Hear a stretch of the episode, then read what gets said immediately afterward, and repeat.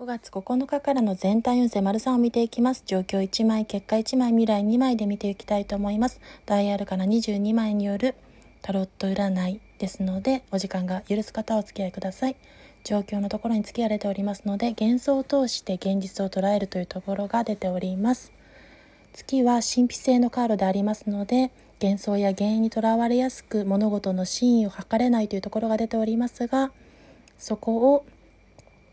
もやがかかった状態から夜明けが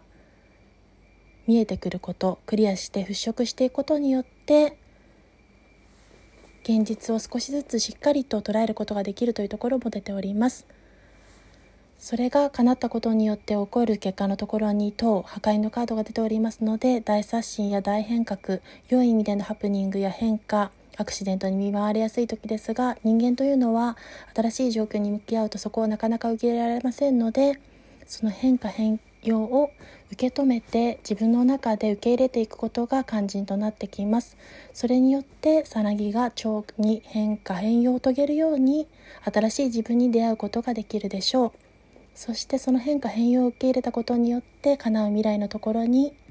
ストレングス本質的な力を表すパワーのカードが出ておりますので困難をしっかりと乗り越えていけるというところが未来に出ております。ですがその困難を乗り越えていく道の道中半ばには不安や心配事もやもやを抱えやすく不安の中にある幸せに気づけないというカードが出ておりますのでそこをクリアしていくことあの受動的にばかりならずに自発的にそれをつかみ取っていくことが大事だと出ておりました。それでは最後までご視聴いただきありがとうございました。お聞き苦しくなければまたご視聴お待ちしております。